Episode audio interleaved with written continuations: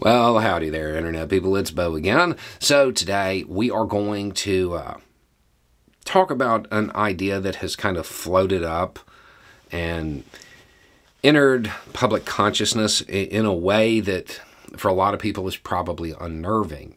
And it's the idea that the Republican Party has another paper plot underway, another scheme with which to subvert the U.S. Constitution try to use a loophole, a technicality to get away from what it really meant, and force amendments to the Constitution. Now, the idea was to use uh, a bunch of states to call for a constitutional convention, and then from there, push the amendments through. Okay, sure, let's say they do it. Then what? Well, I mean, if you actually believe in the Constitution and you're not just some authoritarian goon out for power, well, then the states have to ratify it. Three quarters of them. So 38 states would have to ratify these amendments. That's not going to happen. That, that's not realistic. So they would have to scheme and find some way to subvert the Constitution there and, and get around that process so they can force their will on the people. Right? Okay. So, what does this really tell us? Better yet, a question.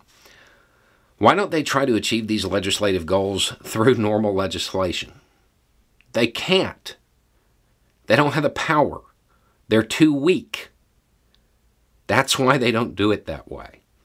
So they're trying to use some technicality because they know they don't have the power, they don't have the support, and this is a, a way to try to cling to power rather than change their positions. That's, that's what it's telling you. The Republican Party fixating on all of these quasi legal theories, these ideas of trying to exercise power by skirting the Constitution, it shows that they're weak and that they know they're weak and that they know they're not getting stronger because if if they actually had support, they'd be able to do it through normal legislation. But they don't have it.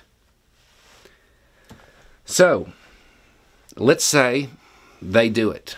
They subvert the Constitution, they change the way things are ratified, they push this stuff through through some quasi legal means, but they don't have the support.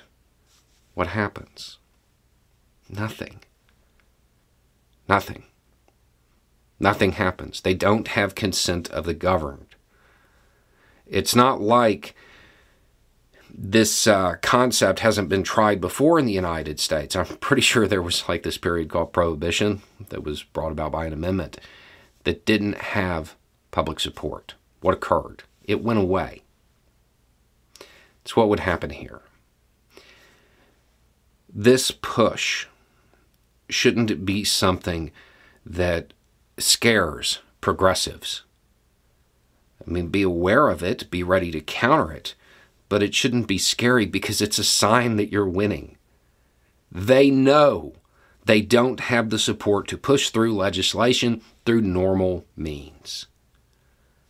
So they have to try to wiggle their way through. and that they don't have any hope of gaining that power back because they're that out of touch with the majority of Americans. They don't understand where the country has gone and they're confused, so they're lashing out.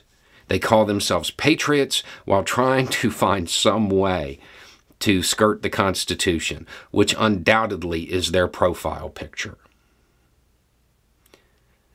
It's not a scary prospect.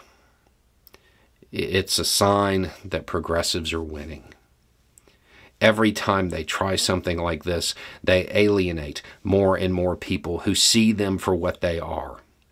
People who don't want to represent, but people who want to rule, who want to force their ideological, their political, and their religious beliefs on the rest of the country even though they don't have consent of the governed. It's not a scary thing. It's a sign that progressives are winning. Anyway, it's just a thought. Y'all have a good day.